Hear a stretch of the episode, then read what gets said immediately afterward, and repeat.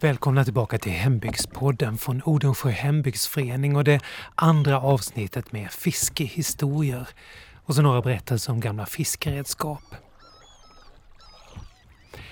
Vi börjar förstås med något som numera är helt förbjudet. Fisket med juster. Inte för att alla har brytt sig om det då förstås. Som Stig i Löckna kan berätta om.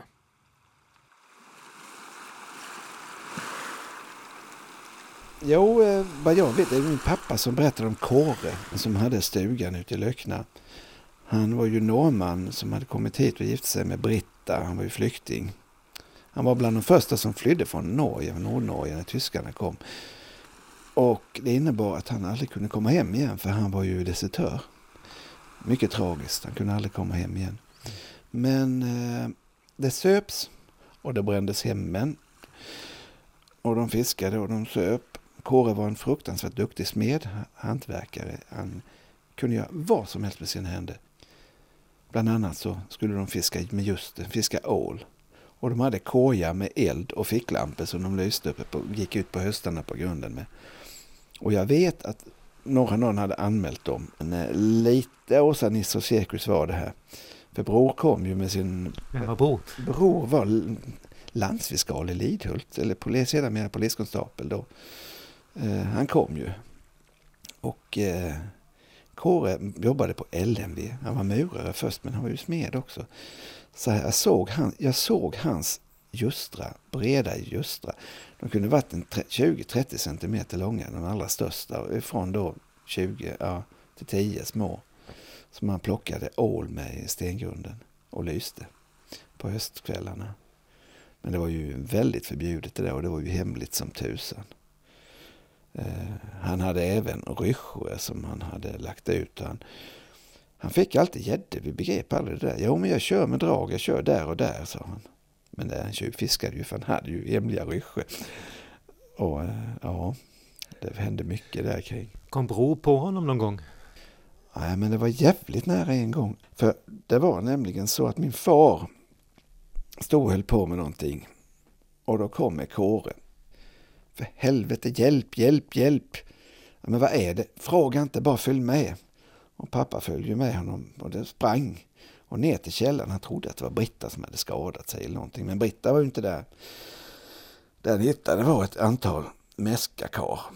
Han eh, hade satt mäskt. Då visade det sig att hade han varit inne i affären hos Göte. Och då var Vrås, någon från Vrås elektriska där. Nej men vad bra du är Kåre, då kommer vi väl läsa av mätaren med en gång, jag ska bara handla. Vilket fick till följd att Kåre fick jävligt bråttom för mätaren satt ju där jäsakaren var. Och de fick ut i skogen och hälla ut detta.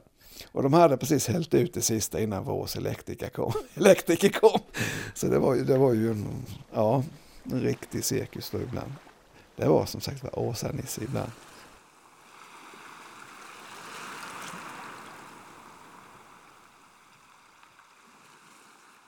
I samlingarna i Hembygdsbacken så finns det några riktigt gamla juster. Med vassa uddar och hullingar så ser de rätt hotfulla ut. Och där finns också en gammal eldkorg på skaft som man fyllde med kärblås för att kunna se och locka. Gunnar Jönsson han kan berätta om den. Man hade mycket längre stång ju. Nu gick man och just med det. Eh, dels var det ju när de eh, jagade tjäder i mörker ju. Och sen så var det ju när de ljustrade gädda. Och det var ju i leken. De fick stå alldeles stilla eller ljudlöst och en stod och höll den här lyktan och så kunde de se gäddorna kom då. En romgädda och två mjölkgäddor ju var det ju alltid. Och då så, när den största bästa biten kom närmast då fick han ju vara kvick.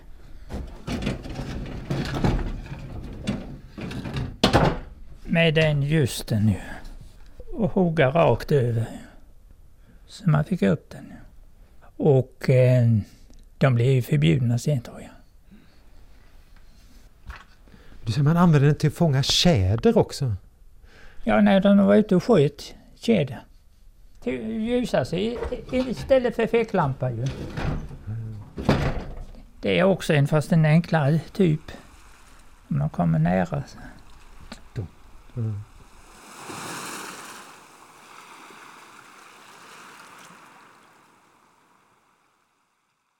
Den har inte sett dagens ljus på 70 år. Byanoten som en gång köptes in av Odensjö bys bönder. Den är 46 meter lång och köptes in på 30-talet.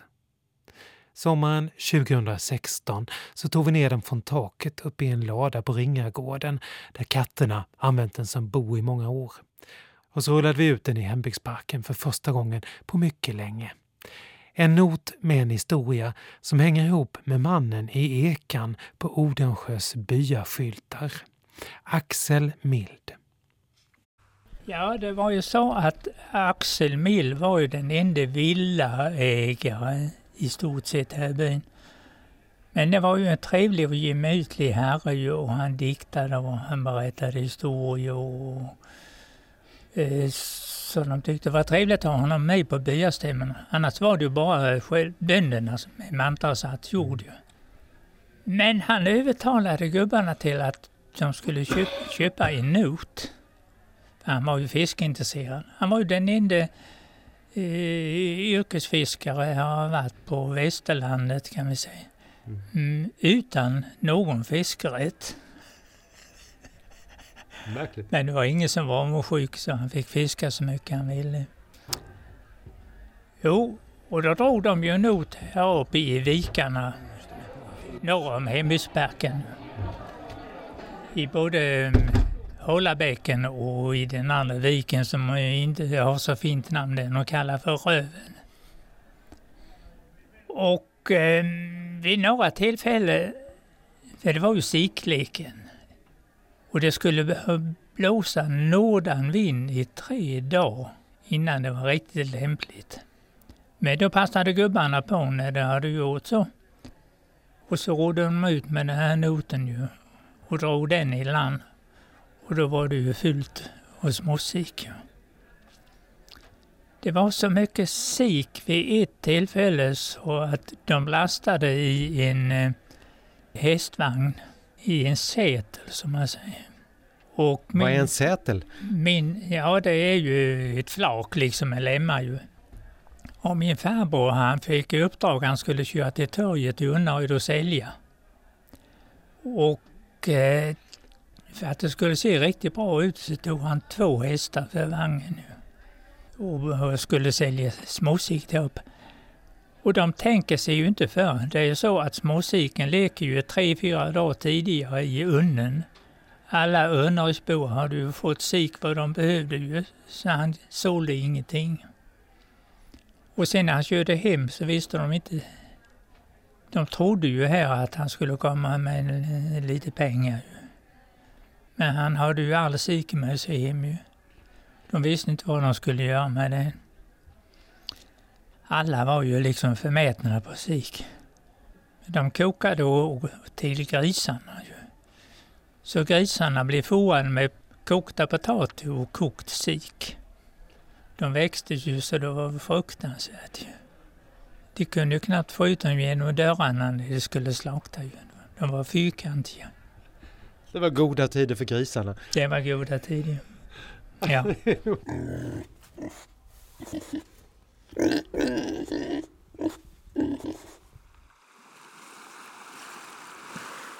Hösten, det var sikfiskets tid. Dåtidens delikatess. Lövsik och småsik, stekt och panerad i panna. Det blev många kalas på det i sikfisketider. Sara Larsson i Moanäs hon kan berätta mer om det. Tack, tack. När fiskar man sik då? I november, oktober-november. Det är då siken går till? Ja, och det finns ju två olika sorter här. Småsik och lövsik.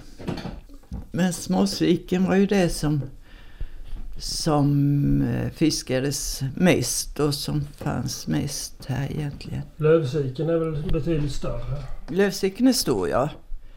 Den brukar ju vara en 20 centimeter lång minst. Men det var ju rätt roligt. Eh, Jag arbetade i köket på Björkäng. Och det var ju en del gamla farbröder som hade fiskat mycket. Bland annat Tedde i Odensjö och eh, Isak i Torseryd. Och eh, vi hade fiskat och fått mycket småsik. Och en, jag skulle arbeta kvällen på Björkäng en gång. Så jag tog med mig rätt mycket småsik och stekte där. Så vi hade upp till, vi hade väl korv och, eller något sånt också. Men eh, de gamla gubbarna de åt ju bara småsik. Så dagen efter när jag kom till jobbet så sa Isak, va? Du skulle väl inte jobba idag? Jo, sa jag, vadå? Du ska vara hemma och fiska sik. För när siken gick till då borde man sköta om det ja. Ja, ja han ville väl haft mer också. det var det. Men du, hur, hur tillagar man siken då bäst? Den är ju rätt liten. Man tar i huvudet och så drar man så, så får man inälvorna med sig ut. Och sen panera och steka. Doppa den i grovt rågmjöl och steker. Jo, det var ju väldigt populärt. Farfar Land älskade småsik. Men det var höstmat då alltså? Ja, ja. När jag var ung och så här så det fiskades ju så och det var ju Håkan och Mats i Vret och, och Åke Pil och, och de här de kom ju och vi åt här så det var danade i köket. Mamma stö- stekte och grabbarna åt så att säga. De var ju unga då ju. Sikfest? Ja det var precis sikfest. Precis. Ja. Var det inte en katt som trasslade in sig i ett nät? Jo då, snofsan. Vi hade ju nätet hängande här ute. Och hon älskade ju att ta fisken då. Men, Katten? Katten ja. Men på något sätt så fastnade hon med ena tassen i. I nätet? Ja. Men det gick att få loss henne.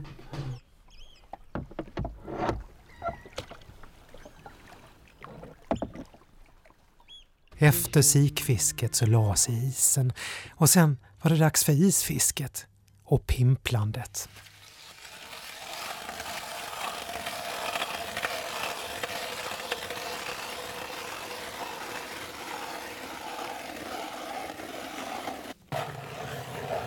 Jo, vi var ute och skulle vintermeta. Jag och Lennart och pojkarna. Och eh, pojkarna de tog ju de bästa dragen och jag fick något gammalt litet. Och vi var här nere i viken och pimplade och vi fick ingenting. Så Lennart och pojkarna gick längre ut och jag stannade kvar i viken. Och rätt vad det var så fick jag ett riktigt rekordnapp. Och jag skrek ju klart. och fick upp en abborre på åtta hektar. Men de var gröna i ansiktet då pojkarna. de fick ingenting. Och du fick en på åtta hektar? Ja, Mamma höll på på samma ställe så envis. och till slut så nappade. Minns du det? Oh ja, självklart. För det var det absolut allra äldsta utav de gamla pimpelspön vi hade. Det har jag aldrig sett så gammalt. Och det var gammal lina och det var en stor gammal pirk också. Som ingen ville ha. Vi hade köpt nya fina grejer på eh, Insjön var det vad man beställde då här för mig. Clas Ohlson? Ja, ja, det var en annan firma som, het, som var inte Clas Ohlson. Olles SM-pirk skulle det vara. Det var grejer det. Vad hette det? Olles SM-pirk. Det, då, då skulle du nappa utav bara den. Eller så ska man ha en brasa vid, vid stranden också så man kan grilla lite. Helst grilla korv och kanske till och med om man får någon fisk så kanske man kunde grilla den också. Mm.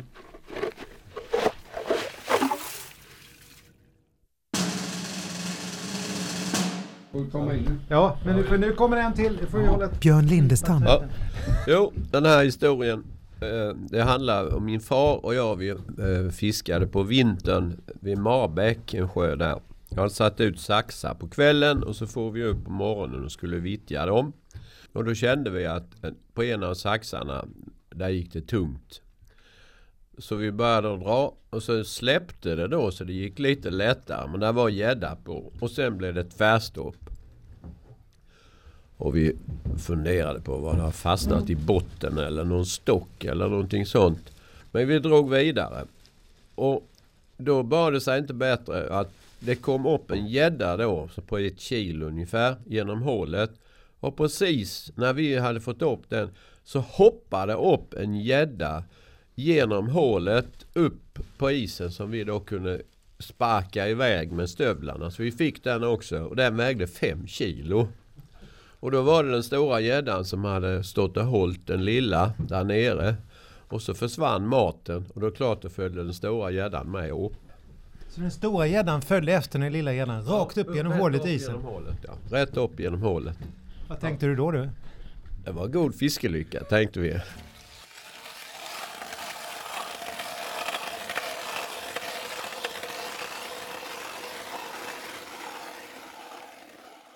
Angeldon som Björn Lindestam berättar om, de ser man sällan idag. Men det var en sorts fast gäddkrok som man monterade vid ett hål i isen på vintrarna. En pinne med en rulle på som kunde rullas ut vid napp. Och så ett metallspröt med en röd kork. Det kunde vara något annat också, men någonting som vek upp sig i alla fall när det blev napp. Men det var många hål att hålla reda på. Ja, om vi börjar från början så hackar man ju upp ett stort hål då. Det går ju inte med vanligt pimpelhål. Den får ju vara större hål och sen sätter man då den här lilla stickan eller spöet som angeldonet är på. Sätter man ju snett så det lutar ut över hålet.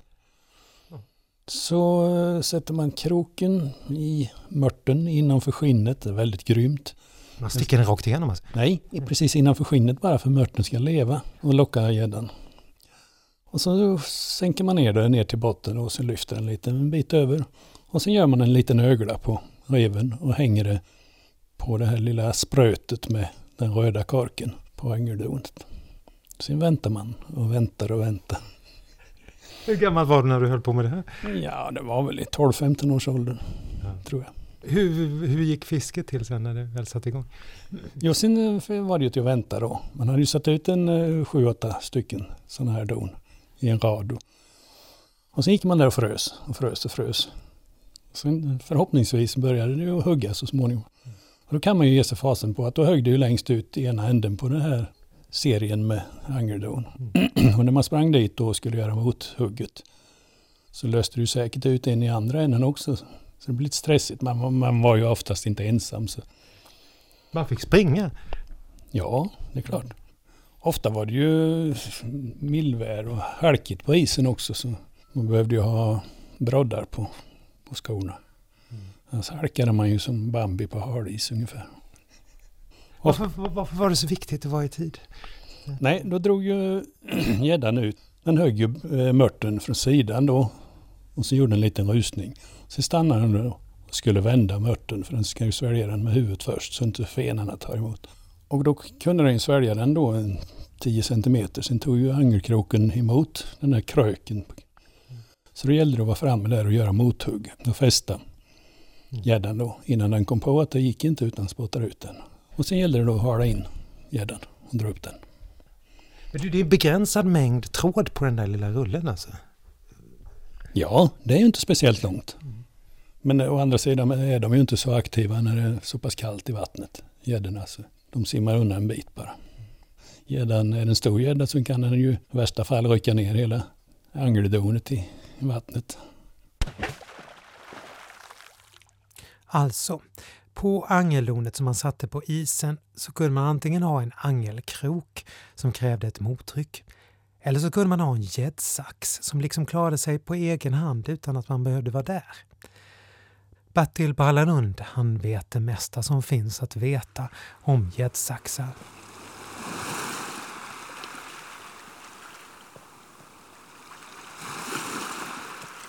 Jo, jag fiskade ju mycket ner i Breivik och, och, då var jag inte så gammal. Då hade jag Ernsts båt. För han eh, visade mig hur jag skulle fiska. Och då fick jag låna den ibland. Sen skaffade jag en egen båt när jag blev lite större. Och eh, ja, då var det ju mycket pimplade och, och sådana. Men de fick stå, de fick stå ändå? De fick stå, ja. De kunde stå i veckovis. Man kunde bara titta till dem så att det var... Och byta agnen. Det var ju småmöten man hade att sätta på. Man borrade först ett hål och så gjorde man ett litet hål intill isen och satte ner den där grejen. Och så man hade ju en pinne över så, så att inte det skulle... En pinne över... Ja, hålet med. Varför hade man det? Jo, för inte den skulle sticka iväg om det blev en stor gädda.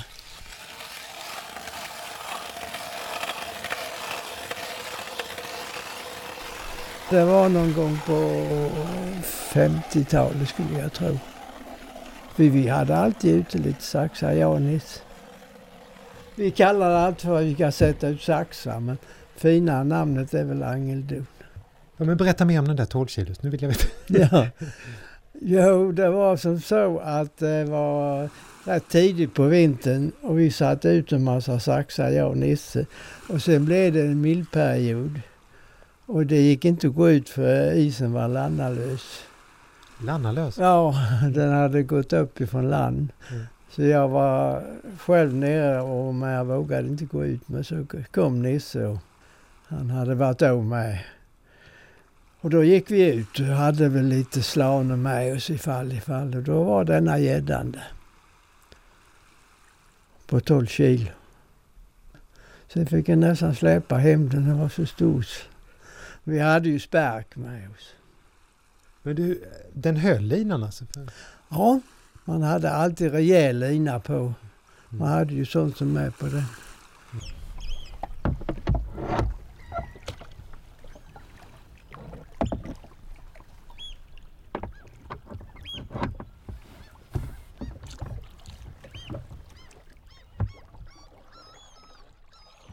Att lägga rev, det var något man gjorde mycket förr i tiden. Det var ett drygt göra att sätta på agn på alla krokar som var fastsatta i reven, eller maa reven som man sa förr. Ålareven det var en vanlig typ, men det fanns också revar med kraftigare krokar, lite större, för att fånga större fisk som till exempel gädda. Gäddrev alltså. Så nu tar vi en sista historia om det.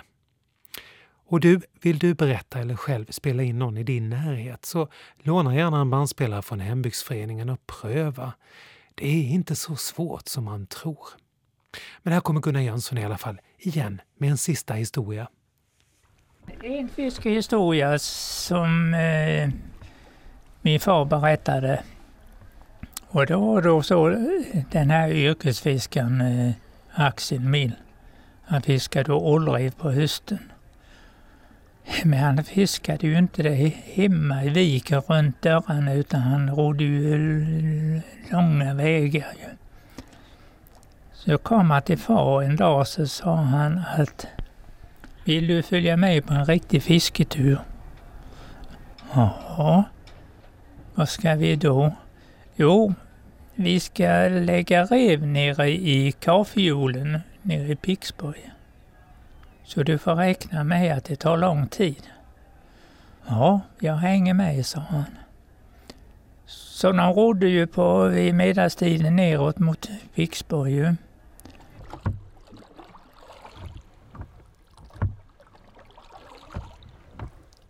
Och framåt kvällen så var det ju en som satt och marade reven i båten där ju. Satte på mask alltså. Och sen skulle de lägga ut reven så sent som möjligt så de bara sov vad de gjorde. För att annars åt ju småfisken upp eh, masken. Och ålen hugger ju på natten. Ja, och när de har lagt ut reven så gick de i land på Sundranäs och övernattade i höet i en lada där ju. Och det var ju inte så många timmars sömn.